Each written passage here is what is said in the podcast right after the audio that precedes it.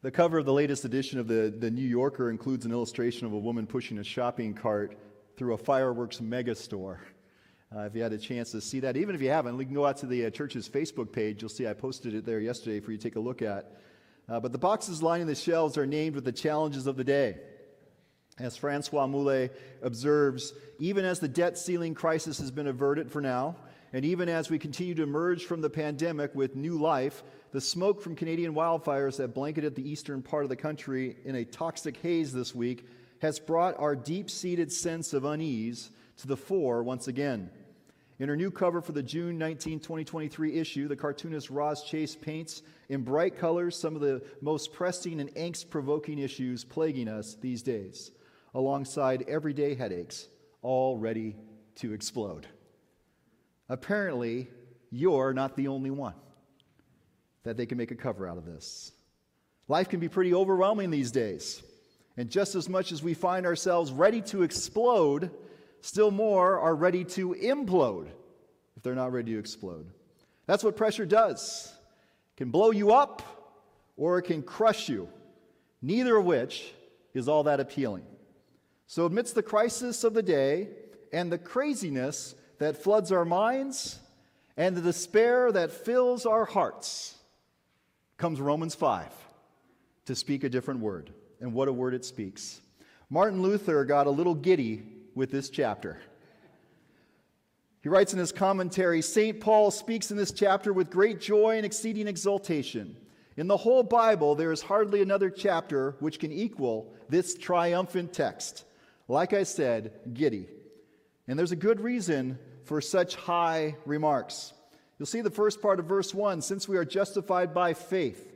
That's what Paul's been saying all along in Romans up to this point. It serves as a as transitionally here, but it's worth repeating. That we are justified by faith means that God declares that we are in the right, sins forgiven, and members of the covenant family, conferred with the status of righteous, and not because of anything we have done, but because of everything that God has done. And best, at the best we do is simply respond, and we get to enjoy such benefits as what we hear in the second part of verse one. We have peace with God through our Lord Jesus Christ.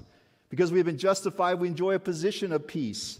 And that's the implication here of what it means to be one who's justified by faith. I'm reminded here of the famed evangelist Billy Graham. Now, not, not many people I know would be reminded as they read a text like this of a famed evangelist. So I know I'm a little bit odd in that sense. But I was reminded here of his own version of the four-step gospel track. Uh, and maybe some of you have seen this. Steps to Peace with God was his version. I, I think of the other one, which is the four spiritual laws. It's also referred to as steps to peace. And the first step simply declares God loves you and wants you to experience peace and eternal life. This part of Romans five one, this one about peace with God through our Lord Jesus Christ, is cited alongside that first step by Graham. So I went out and I visited the website. And of course there's a website, steps to peace dot org. I went and looked at it this last week, and near the top of the page, Billy Graham is quoted as having once said, I guarantee that you can know peace with God, peace of soul, peace of mind, and joy such as you have never experienced. That, of course, would be quite the benefit. That's quite something to have a life that encompasses all of that. And far different than the pressures that assail us if we were to live into that place. But is that what Paul means here when he talks about peace? It sounds great, but is that what Paul means when he's talking about it here in Romans five? Well, looking at how peace, or eirene, is used in the Septuagint, it translates the Hebrew word shalom. And that holds the idea of positive benefit, well-being, salvation, prosperity. It's not like our popular understanding of peace where we talk about like the cessation of hostilities and war. There's a positive sense here. And so Douglas Moo, who probably has written uh, one of the most substantial commentaries on the book of Romans, his is the commentary that other commentaries cite in their footnotes. It's something like nine hundred fifty pages long uh, on this book. But Moo writes this, he says, it's not an inner sense of well-being or feeling at peace, what we might call the peace of God, but the outward situation of being in a relationship of peace with God. And following the structure of the paragraph here in Romans, peace here is connected to reconciliation in verses ten and eleven, which not only serve to frame the paragraph, if you think about the front and end of the paragraph there, but it reinforces this context of peace with God as opposed to peace that comes uh, from God. Well, then we turn into the, the first part of the second verse, and we see through whom we have obtained access to this grace in which we stand. The whom, of course, is our Lord Jesus Christ. But this picture of what is gained here is significant. There very well may be a, a nod here uh, to cultic imagery. As some have observed, the related verb that we have here translated as access is picked up in the offering of sacrifices throughout the Septuagint. And it may give a nod here to being in the presence of the living God. But the grace in which we stand is a particular note for us this morning. The justified now find themselves living in that place where grace reigns. If you go to chapter five, verse twenty-one, you see another place you could live where sin reigns. The justified live in that place where grace now reigns. And so returning back to Moo, just because I like saying his name, I mean, who doesn't like to say Moo from time to time? Here is the new status of the believer as one in which grace is characteristic and dominant, which takes us to the second part of verse two. And we boast in our hope of sharing the glory of God. The longing for God's glory was well within the imagination of early Jesus uh, followers who were Jewish Christians like Paul, stemming from such texts as Isaiah chapter forty, verse five, "Then the glory of the Lord shall be revealed, and all flesh shall see it together." Or Habakkuk two, verse fourteen, "The earth will be filled with the knowledge of the glory of the Lord, as the waters cover the sea." But what is this glory that they're looking forward to seeing? Well, it's a return to the promise of Genesis chapter one, the return of the true human vocation. It's a return back to or recovering that which has been marred and lost within the fall. But it's also the returning of the divine glory in creation. It's setting the world right once more. And early Christian writers like Paul very much see in all of this the activity of the Holy Spirit. The Spirit who is now present amongst us, God's presence here with us, but also in us and transforming us and changing us. And you can note uh, how they might have thought about some of these things if you go to Colossians chapter one, verse twenty-seven, where Paul locates the glory in Christ who is in you, who's in you. So justified by faith, peace with God, access to grace and the hope of glory. And that's just two verses. We just unpacked two verses from the text. But then verse three sneaks up on us.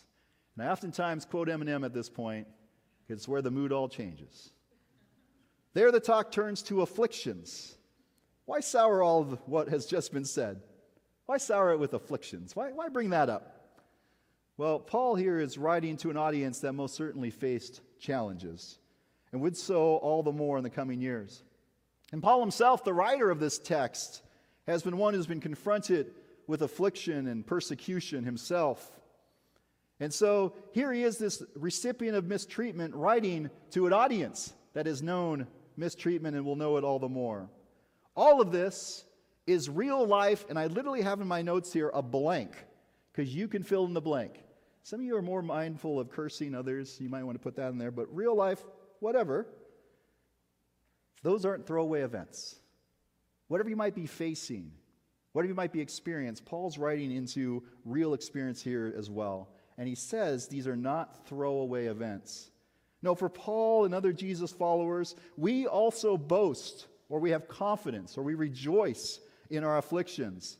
That's mighty strange talk. I think we can admit that. It's mighty strange talk. But there's something about that posture that makes us stronger people. That when we enter into that type of posture, we're made stronger in the midst of that suffering. That when we bear up under affliction, we display fortitude, we in turn show ourselves to have been proven that the faith in us is real and that it has benefit. One commentator noted that Christians are like tea bags. What? We get stronger when the water is hottest.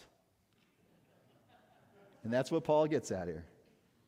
And again, not because we are inherently strong, not because I'm some sort of mighty person by myself, but rather because of God's love given to us, and that love that resides in us, that we become not only spirit people, which the Spirit lives, but we become literally people of the Shema, Hear, O Israel, that we become people who can love the Lord our God with all of our being because of God's love being poured out in us and through us. So with all of that, what does that cost? Jimmy, that's a great sales pitch. Sounds like a lot of benefits. How much does it cost? I can remember a couple of occasions where a salesperson has rambled on and on about the incredible benefits of a particular item or service, all while veiling the cost. Usually this is a sign that it's going to be more than what you really want to pay. But Paul here is not a college student selling knives. I'm not going to tell you specific instances. He's not a salesperson hawking timeshares. Instead, we are met with an altogether surprising cost, and that shows up here in verse six. For while we were still weak, at the right time, Christ died for the ungodly. If you missed that one, the cost here is completely taken up by Jesus Christ. And not only taken up by Christ, but taken up on behalf of a lot who, well, quite frankly, have been shown in Romans, even to this point early on, to be godless and weak, enemies of God. In fact, Romans chapter one, verse thirty, calls them God-haters. God-haters. And just how extraordinary this action is on God's part is accentuated in verse seven with the contrast between human efforts, giving one's life for something good or honorable or somebody you hold in esteem. But here God is different. God dies for the ungodly on behalf of those who reject God, who work in opposition to God, to people who kill God. Michael Bird provides probably the best description of how odd this all sounds when he writes this. Christ does not die for the righteous. He dies to make the unrighteous righteous. He goes on to say, this is the topsy-turvy, crazy, freaky, wildly illogical, world-denying, self-giving love that God shows sinners in Christ Jesus. That's in a biblical commentary, that sentence, and it's awesome. But that's how crazy it is.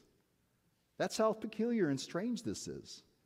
And in case you are not convinced of God's love, there's proof. We have proof. Verse eight, the Apostle Paul writes, but God proves his love for us in that while we still were sinners, Christ died for us. So in recap, and drawing on the words of David Johnson, who writes in a devotional, while we were still liars, thieves, adulterers, murderers, and addicts, Christ died for us. While we were still grumblers, gossips, idolaters, embezzlers, and hypocrites, Christ died for us. While we were still slanderers, traitors, infidels, atheists, and agnostics, Christ died for us.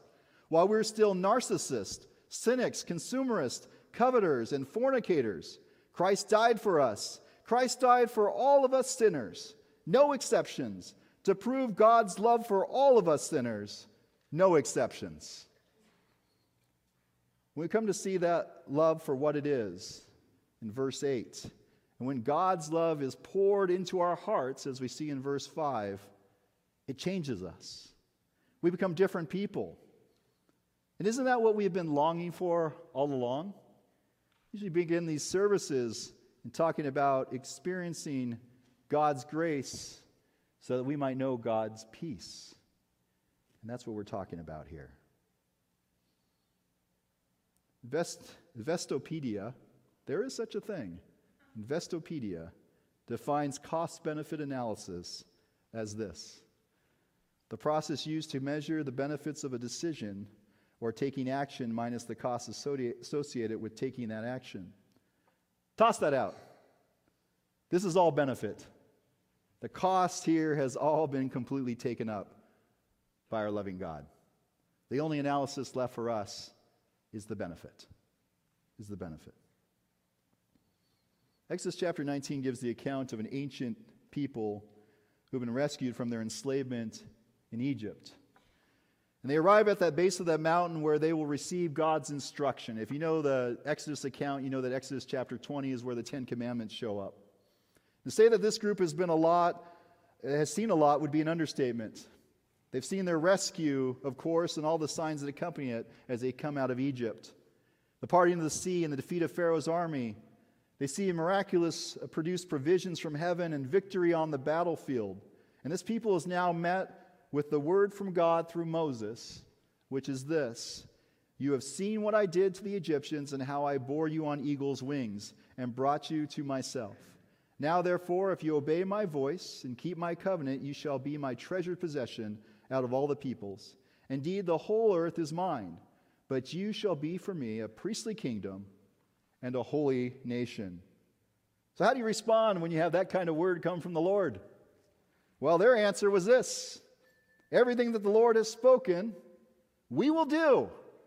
Everything the Lord has spoken, we will do. But then we get to chapter thirty-two. Moses is still on the mountain. And this is what happens.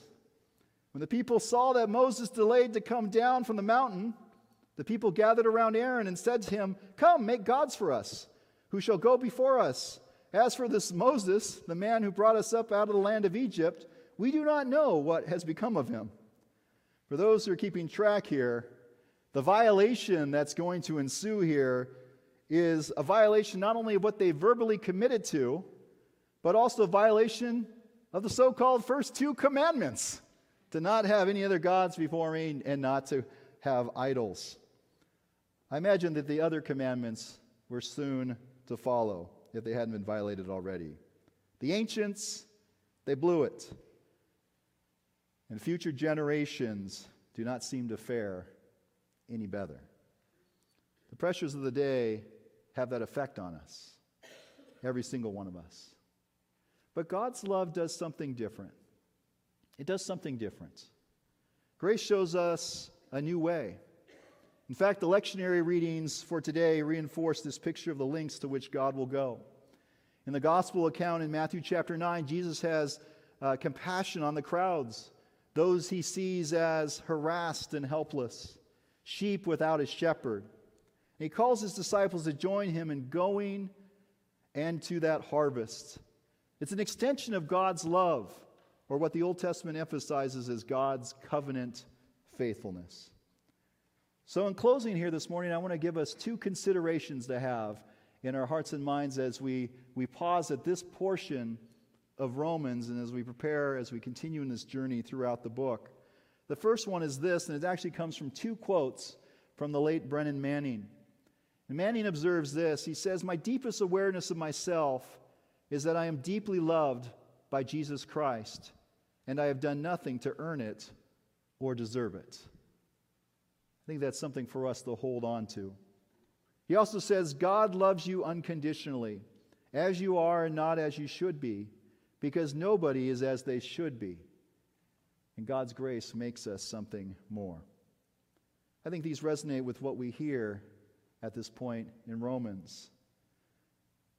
But the second one is this, and it undoes something that lies in our hearts, I think, many a times for many of us, me included. It's a popular quote that over the years has been mistakenly assumed to be a theme from the Bible, as attested to Barna polls over the last twenty years. Namely, God helps those who help themselves. You heard that one? Anybody live in that one? God helps those who help themselves, or vari- variations of that. Some attribute this line, of course, to Benjamin Franklin. It draws out of Aesop's fable and even goes back into antiqu- antiquity from the Greeks. But as David Johnson rightly affirms, and as Paul most clearly makes us aware, the gospel has nothing to do with the Lord helps those who helps themselves, and everything to do with the Lord helps those who cannot help themselves. And that's what we hear in Romans. We hear the story of a God who loves us, and not only a story, but a letter that's written to Christians in Rome, and now imprinted and written to us here today. So if there's anything for us to take away this morning, it's this: God loves you, has proven that love has demonstrated that in Jesus Christ. And so whatever things you might be trying to build, whatever kingdoms you might be looking to establish, whatever places in your heart where you say, I'm not worthy of any of this. None of us are. But here's the thing. It has nothing to do with God's love. It doesn't stop God at all. God keeps going and keeps pouring out that love. And so my encouragement to you this morning, if you find yourself walking through that mega store of firework boxes that have the troubles of the day printed on each and every one of them, and you find yourself at a place where you're ready to explode or you're about to implode, go back and remember Romans five eight, that God has proven his love for us in this. While we were still sinners, Christ died for us. Christ died for you. May we hold that in this day and every day of our lives. Amen. Friends, let us pray. Lord, we thank you for your great love for us today, and as we oftentimes say this in prayer, we hear in Scripture here just how great that love is. So, Lord, this morning, as you hold us, as your Spirit works amongst us, as you work within us, may you once more fill us with that great love, that we might know your presence in a real, tangible way, that your people here this morning would know you and know that you are for them and with them. We trust you, Lord, and we love you. We pray this in Jesus' name. Amen.